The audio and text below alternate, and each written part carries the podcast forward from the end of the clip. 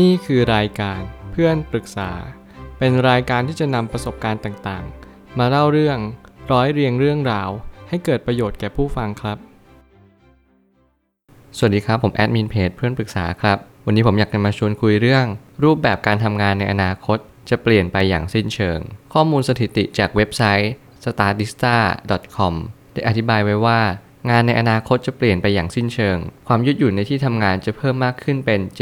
78% ตั้งแต่ปี 2016 และ 37%ของพนักงานต้องการที่จะทำงานนอกสถานที่ ซึ่งในปี 2019 คนทั่วโลกกว่า 75%ต้องการนำความยืดหยุ่นเกี่ยวกับสถานที่ทำงาน กลายมาเป็นวัฒนธรรมหลัก ตัวบ่งชี้เห็นได้ว่าสูงถึง 80%ในประเทศญี่ปุ่น และต่ำถึง 68%ในประเทศเยอรมนี และการทำงานเป็นอิสระจะเพิ่มมากถึง 79%ในปีนี้ด้วย รวมถึงการยืดหยุ่นของสถานที่และเวลาก็มาเป็นแกนหลัก ของการทำงานอิสระเช่นกัน ในที่นี้ 92%ของคนทำงานอิสระได้บอกว่าชีวิตทั่วไปของเขามีความสำคัญเพิ่มมากขึ้น 55%และบางคนคิดว่าชีวิตมีความสำคัญค่อนข้างเพิ่มขึ้น 37%ทั้งนี้ประโยชน์ที่จะได้รับในการทำงานอิสระคือ 84%สามารถสร้างตารางงานที่ยืดหยุ่นได้ 66%สามารถจัดสมดุลระหว่างงานกับชีวิตได้ 61%จะทำงานที่ไหนก็ได้ 60% ไม่มีการเดินทางไปกลับจากที่ทำงาน และ 39%สามารถใช้เวลาพัฒนาตนเองได้ สุดท้ายนี้ข้อมูลของหุ่นยนต์ที่จะมาเป็นเพื่อนร่วมงาน และมาแทนที่มนุษย์ต่อไป ก็มีอัตราสูงเพิ่มขึ้นด้วย และประเทศที่จะมีอัตราการเสี่ยงที่จะใช้หุ่นยนต์ทำงาน แทนก็จะมี 33.6%ในประเทศสโลวาเกีย21.7%ในประเทศสเปน 18.4%ในประเทศเยอรมนี 14% ในค่าเฉลี่ย OECD 11.7%ในประเทศอังกฤษ 10.2%ในประเทศอเมริกา และ 5.7%ในประเทศนอร์เวย์ ข้อมูลเหล่านี้มีความสำคัญอย่างยิ่งต่อการที่เราจะทำนายอนาคต เพราะว่าสิ่งที่ยุคปัจจุบันนี้ต้องการมากที่สุดเลย อย่างที่ผมสังเกตเห็นก็คือ เราต้องการการยืดหยุ่นในที่ทำงาน เราอยากจะทำที่ไหนก็ได้ ที่เราอิสระมากที่สุด คนยุคนี้ต้องการความเป็นอิสระ คนยุคนี้ต้องการความเป็นส่วนตัว หมายความว่าเขาไม่ใช่ไม่ต้องการเข้าสังคม แต่เขาต้องการที่จะอยู่กับตัวเองให้มากขึ้น แล้วใช้เวลาที่เราอยู่กับตัวเองเนี่ยสร้างความคิดสร้างสารรค์ในความคิดของเราให้มากที่สุด เหมือนอยากจะลดแล่นบนความคิดของตัวเองให้มากที่สุด บางครั้งสถานการณ์ของบริษัทสมัยนี้ก็ไม่จำเป็นต้องนั่งที่ทำงาน ตลอดเวลาแล้วเพราะทุกอย่างก็สามารถที่จะเปลี่ยนแปลงไปได้ เช่นทำงานในสมาร์ทโฟนทำงานในคอมหรือว่าอะไรแบบนี้เป็นต้น ซึ่งคอมสามารถพกพาไปได้ คุณสามารถทำที่ไหนก็ได้ ขอแค่ส่งงานก็พอแล้ว นี่อาจจะเป็นสิ่งที่สำคัญที่คนทำงานยุคใหม่อาจจะต้องการมากที่สุด ก็คือความยืดหยุ่นเนี่ยแหละ ผมเลยตั้งคำถามขึ้นมาว่า งานอิสระเป็นที่ต้องการของคนในยุคนี้ และจะมีความต้องการเพิ่มขึ้นสูงต่อเนื่อง สิ่งที่เราต้องการมากที่สุดก็คือเราต้องการความอิสระเสรี เราไม่อยากที่จะมีข้อจำกัดอะไรแล้วรวมถึงยุคนี้สิ่งที่ผมสังเกตเห็นมากที่สุดเลยก็คือ เราอาจจะต้องการความเป็นตัวของตัวเอง เราไม่ต้องการเปลี่ยนแปลงอะไรทั้งนั้น เราไม่อยากที่จะเจอแรงกดดันอะไรหลายอย่าง เพราะว่าหลายครั้งที่เราเข้าไปอยู่ในบริษัท เรารู้สึกว่าเราเจอแรงกดดันแบบโดยใช่เหตุ หลายครั้งที่สังคมเดี๋ยวนี้หล่อหลอมให้คนไปทำงานเร็ว คนกลับจากที่ทำงานช้า ถือว่าเป็นคนตั้งใจทำงาน นี่คือวัฒนธรรมหลักที่เราใช้กันมาบ่อยมาก แต่เราไม่สามารถที่จะใช้ต่อไปได้อีกแล้ว เพราะว่าอนาคตคุณไม่จำเป็นต้องเช็คชื่อ คุณไม่จำเป็นต้องเช็คออก หรืออะไรก็แล้วแต่เพราะว่าเราทำงานทุกที่ทุกเวลา รวมถึงว่าเราสามารถที่จะเห็นอีเวนต์หรือสเกจดูต่างๆ เราสามารถจะลงมือกระทำได้เลย ซึ่งไม่จำเป็นต้องมานั่งรอให้boss มาสั่งงาน เพราะว่าเราเห็น schedule แล้วว่าเออ นี่มันคือความรับผิดชอบของเรา เราจะไม่ต้องทำงานนี้ เราก็คือทำเลย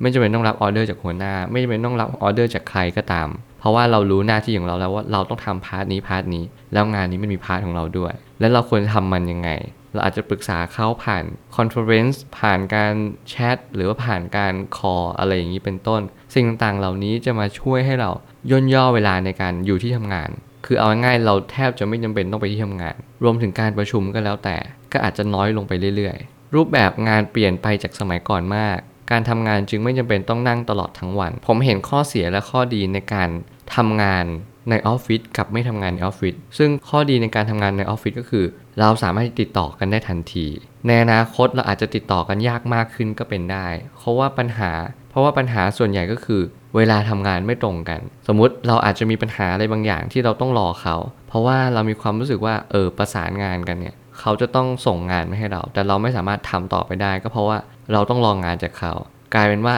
เราก็จะไม่สามารถทำงานของเรา ต่อไปได้ก็เพราะว่าเราต้องรองานจากเขา ซึ่งอะไรแบบนี้อาจจะเป็นการที่เราต้องคุยหรือว่าจะต้องจัดการระบบให้เรียบร้อย และอีกอย่างหนึ่งก็คือการฝึกปรับตัวเข้ากับสังคม คนในอนาคตก็จะยิ่งเข้าสังคมไม่เก่ง เราจะต้องมีการเรียนรู้เกี่ยวกับการสื่อสารมากขึ้น เรียนรู้เกี่ยวกับการเข้าสังคมมากขึ้น เพราะว่าเราไม่รู้ว่าการเข้าสังคมที่ดีคืออะไรมารยาททางสังคมที่ดีคืออะไรเช่นเดียวกัน แต่มันไม่ได้หมายความว่าเข้าออฟฟิศแล้วจะเรียนรู้ คือคนทุกคนเนี่ยต้องเรียนรู้กันเข้าสังคมอยู่แล้ว ไม่ว่าใครก็ตาม แต่การที่เรายิ่งไม่เจอคนในออฟฟิศมากเท่าไหร่ ยิ่งเราห่างไกลผู้คนมากเท่าไหร่ เราก็ยิ่งหลงลืมมากเท่านั้นว่า เราควรจะทำตัวยังไงกับคนในสังคม บวกกับไม่สามารถอดทนรอคอยอะไรนานๆได้ และการทำงานแข่งกับเวลา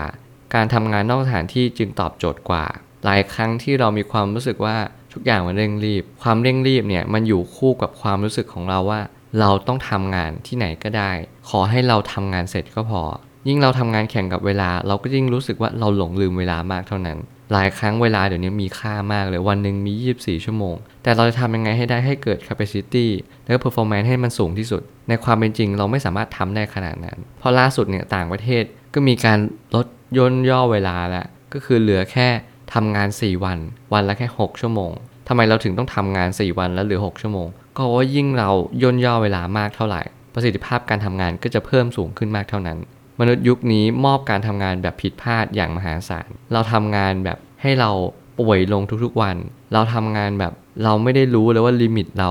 แค่ไหน เราต้องการอัปเกรดบริษัทจนมากเกินไป จนเราลืมอัปเกรดสุขภาพ ความคิดจิตใจหรือว่าร่างกายเรา โดยปริยายไปเลย การทำงานนอกสถานที่ในอนาคต อาจจะมาตอบโจทย์ตรงนี้ว่าเราอาจจะไม่ต้องเร่งรีบมากเท่าไหร่ละ เพราะว่าเรารู้สึกว่าเราทำงานที่ไหนก็ได้ และอย่างทำงานนอกสถานที่ลดความเครียดด้วย ลดแรงกดดัน pressure ต่างๆ ก็จะน้อยลงไปด้วย ถ้าในอนาคตอันใกล้นี้หุ่นยนต์เข้ามาแทนที่มนุษย์ สิ่งแรกที่ต้องทำคือปรับตัวให้ทัน เมื่อไหร่ก็ตามที่เราได้ยินคาว่าหุ่นยนต์เนี่ยเราอาจจะรู้สึกว่าเฮ้ยมันเป็นไม่ได้ไง หุ่นยนต์เนี่ยนะจะเข้ามาแทนที่มนุษย์ แต่ผมเชื่อว่าทุกวันนี้หุ่นยนต์ก็เข้ามาแทนที่มนุษย์เยอะมาก เพราะว่าหลายครั้งหลายบริษัท ต้องการสิ่งที่สำคัญที่สุดก็คือ performance หลายครั้งมนุษย์ไม่สามารถที่จะเพิ่มขีดจำกัดของตัวเองได้ เพราะเราเพิ่มที่ปริมาณไม่ได้เพิ่มที่คุณภาพ ผมเห็นว่าต่างประเทศที่เขาพยายามลดชั่วโมงในการทำงานเนี่ยเพื่อจะให้มนุษย์เราเนี่ยสามารถแสดงประสิทธิภาพได้สูงกว่าหุ่นยนต์ และผมเชื่อว่ามนุษย์เนี่ยสามารถปรับตัวได้เร็วหุ่นยนต์แน่นอน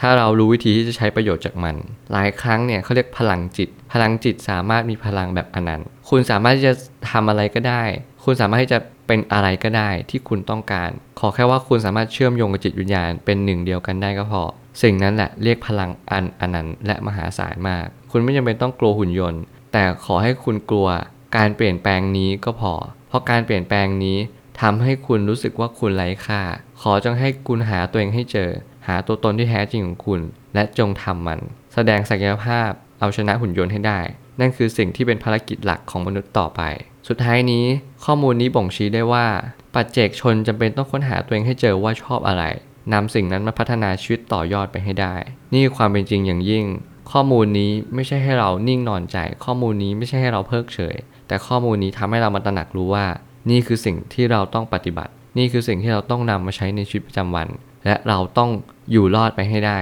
บนท่ามกลางยุคดิจิตอลเอจเพื่ออะไรก็เพื่อให้เรามีความสุข และมีชีวิตที่ยืนยาวต่อไปดำรงเผ่าพันธุ์มนุษย์ให้ได้ตราบนานเท่านาน และผมเชื่อว่าทุกปัญหาย่อมมีทางออกเสมอ ขอบคุณครับ รวมถึงคุณสามารถแชร์ประสบการณ์ ผ่านทาง Facebook Twitter และ YouTube และอย่าลืมติด Hashtag เพื่อนปรึกษาหรือ f r ร e n d t a l k ด้วยนะครับ